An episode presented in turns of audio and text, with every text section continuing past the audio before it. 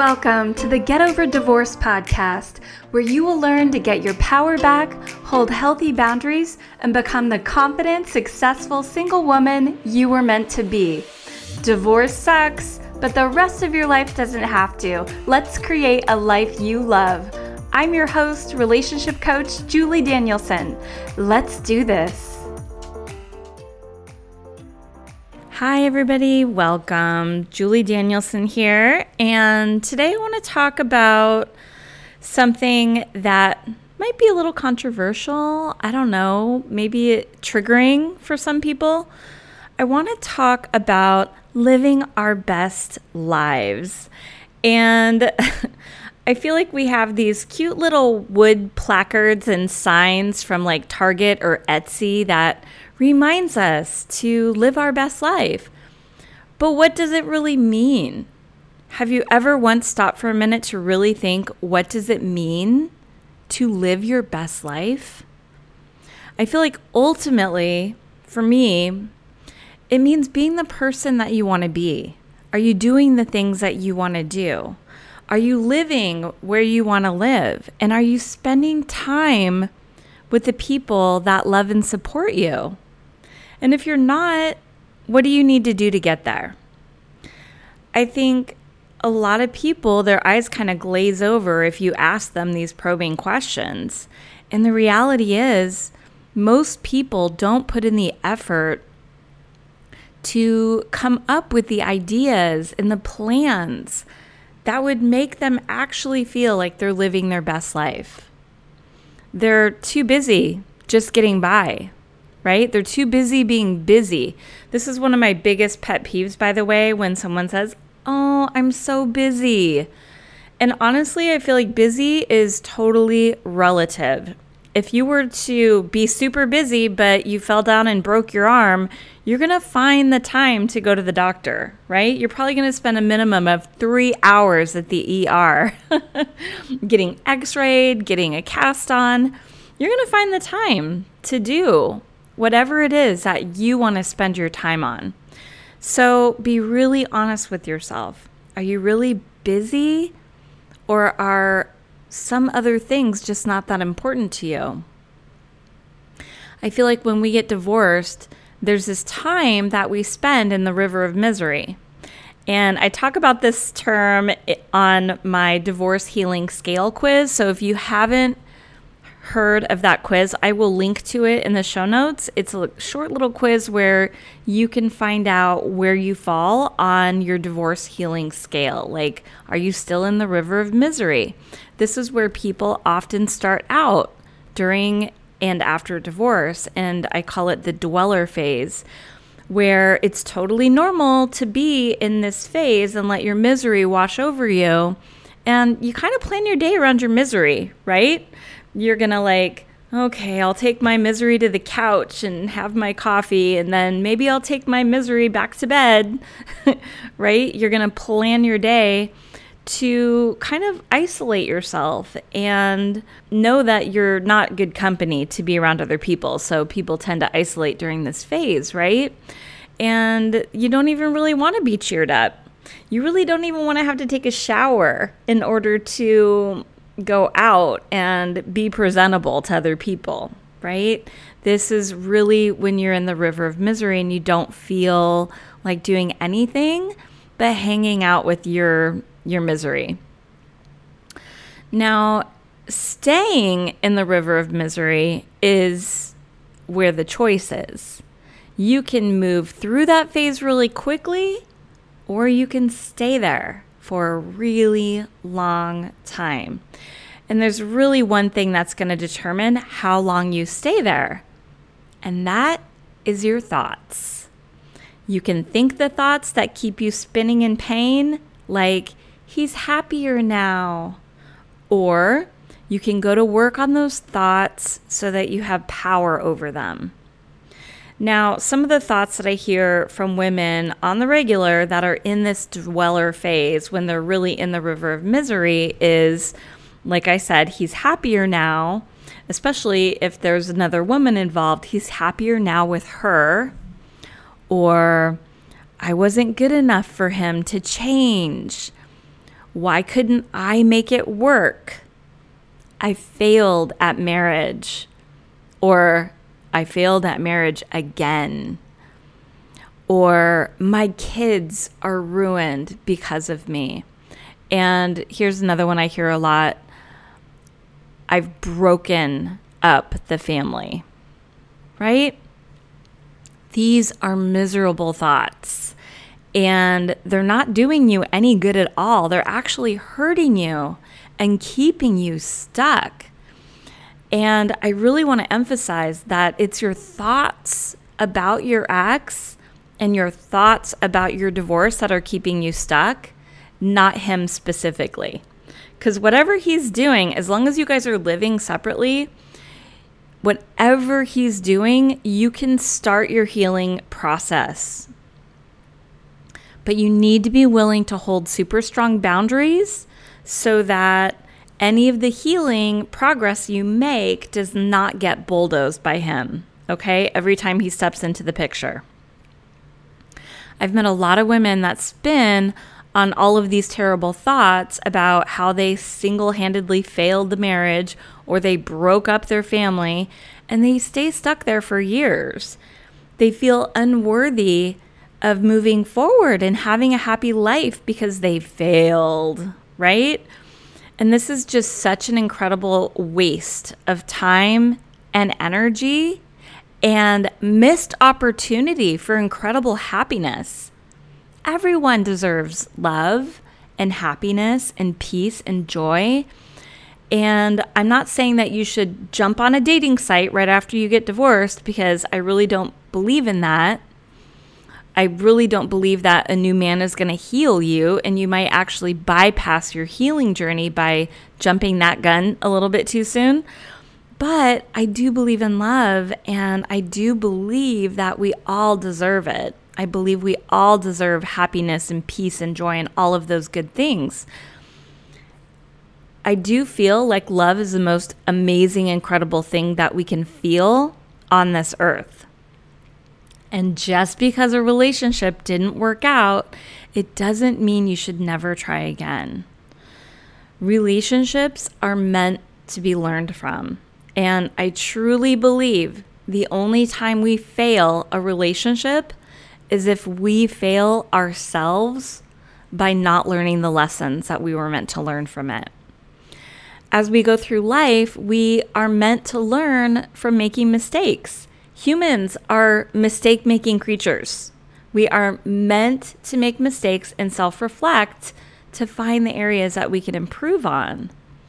And I don't just mean finding a better partner next time, but to reflect on the areas you yourself may have not been the best person you could have been in this marriage, so that you can become that better person and also raise your energetic vibe so that you can attract a partner that resonates at that level of energy, right? So that you guys are both bringing the best version of you to the table. Now, relationships hold the mirror up so that we can see ourselves more clearly. When we think about living our best life, we have to take a good hard look at what that means for us. Are we being that person in our relationships? As I record this, it is Thanksgiving weekend twenty twenty-two, and my youngest is visiting from college. He took a red-eye flight to get here, and he had no sleep. So he flew from Utah to North Carolina, and he, you know, got here, and at about six or seven in the morning, he took a nap.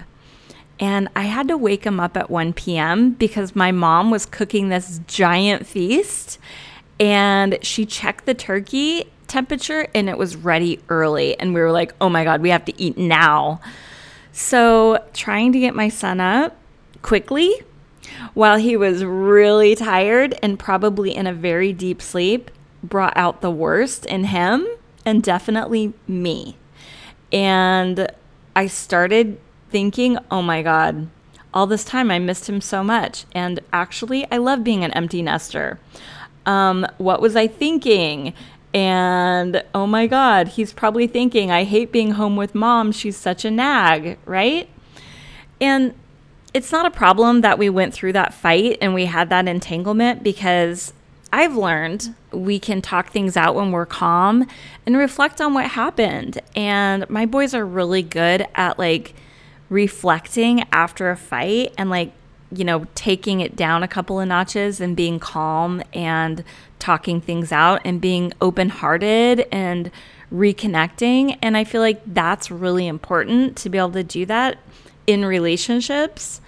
And we did that. And now I'm back to feeling like really excited to see him. And we are kind of like at this like more heightened awareness of each other because of that conversation. Our closest relationships will hold the mirror up to you to show you where you need to grow. And I got that from that experience. My son and I totally reverted to our old selves in seconds, but I could have totally approached the situation differently and had a totally different outcome with, with him, right? That was my lesson. And he was happy to challenge me, as kids do. But women come to work with me because they go through a divorce and they have a lot of spinning negative thoughts in their heads, like I mentioned earlier.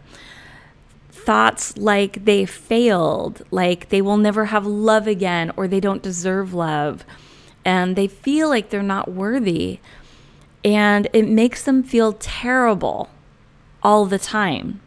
And it affects their work, and it affects their relationships, and it affects their quality of life. These thoughts and these feelings do not have to be the way you live your life. You absolutely have power over them. So doing the work, and we've all heard that term, you got to do the work. Doing the work is doing what it takes to purge these negative thoughts from your mind. This is where your work lies. This is where your growth is. This is the key to feeling better. And it's actually a simple process to really look deeply at those thoughts that you're having and just go through them all and debunk them. Find truth that it's not true. It's easy to do, okay? And, you know, finding that evidence that those thoughts aren't true is is part of the work. It is part of how you become the person that you want to be and how to feel better. Like, just sit down and find, find evidence these thoughts aren't truth. People believe the thoughts are just always true because you think it. And that's absolutely not true. Your thoughts aren't truth. It's just a thought. Um, I think it was Maggie Reyes that said, you just think your thoughts are reading the news, but they're not. So doing this work to neutralize those old thoughts is the work of transformation. And it really starts with looking at your thoughts and deciding if you really want that thought. And if you don't, you do the work to eradicate it from your brain if it is not serving you. So part of that process of uncovering the thoughts that don't serve you and creating new ones that do serve you is worth taking a really hard look at, okay? Start to think about the thoughts that you do want. Start to think about the things that you do want. People spend a lot of time and energy and brain power thinking about what they don't want, and they inevitably make more of it. There's a saying, and I think it was Tony Robbins that said that, or he's at least accredited to saying this, that what you think about, you bring about. And it's totally true. A prime example of this is if you're in the market for a new car. Like, let's say you're looking for a Jeep or a Tesla. Soon, you're seeing Jeeps and Teslas everywhere you go. Everywhere you start to notice them. And you never really noticed them that much before, but now that you're in the market for them, you see them everywhere, right? They were always there, but now your attention is drawing them in, and you're seeing them all the time. This is the same with your thoughts. If you're thinking terrible thoughts about yourself, you will find evidence that they are true all around you, and you will believe it. So rather than thinking about all the things that you don't want or you don't like, try thinking about the things that you do want. Imagine them in your life. Try to spend your time and energy really getting clear on the things that you do want. Inside my free Facebook group, okay, sometimes I quote myself, you guys, but I did say something absolutely brilliant that's quote-worthy, and somebody had written it down inside my um, private coaching program and reflected it back to me, and I thought, oh my God, that's brilliant. I have to share that. It is this. If you don't know what you want, the universe will serve you leftovers. This is absolutely true. This is why it is so important to get clarity on what it is you want in your life. And don't be afraid to dream up something that is absolutely amazing and delicious. Like if you're going to dream up a beautiful new house, or if you're in the market for one, you're not going to fantasize about a house that is old and decrepit and decaying and has wallpaper from the seventies, right? No, you're going to dream up a gorgeous place with brand new finishes.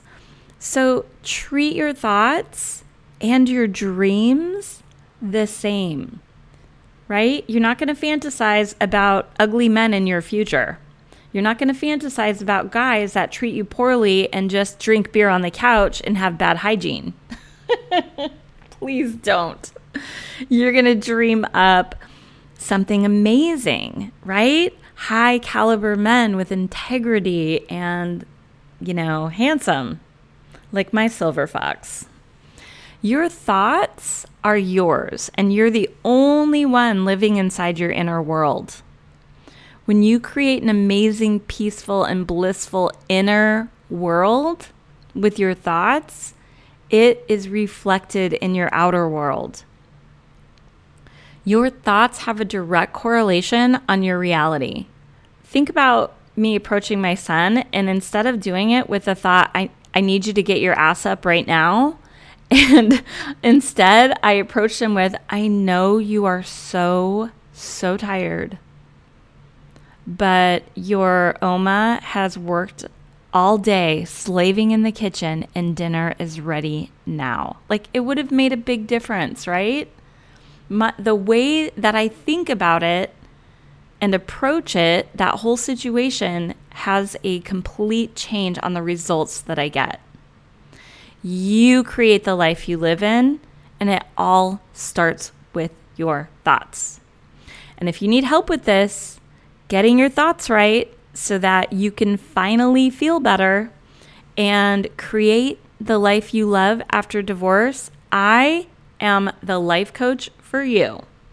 Let's chat. Head on over to juliedanielson.me forward slash breakthrough, one word, and let's have a deep dive session to find out if I really can help you live your best life. There's no charge for this call, and if I feel someone is better equipped to help you, help you, I will absolutely give you their name and help you take the next step forward. There's no obligation to me. There's so many amazing life coaches out there, and it's absolutely a service worth investing in. You have one life on this planet. Make sure it is amazing. All right, that's all for today. Thank you so much for being here. See you next time. Bye.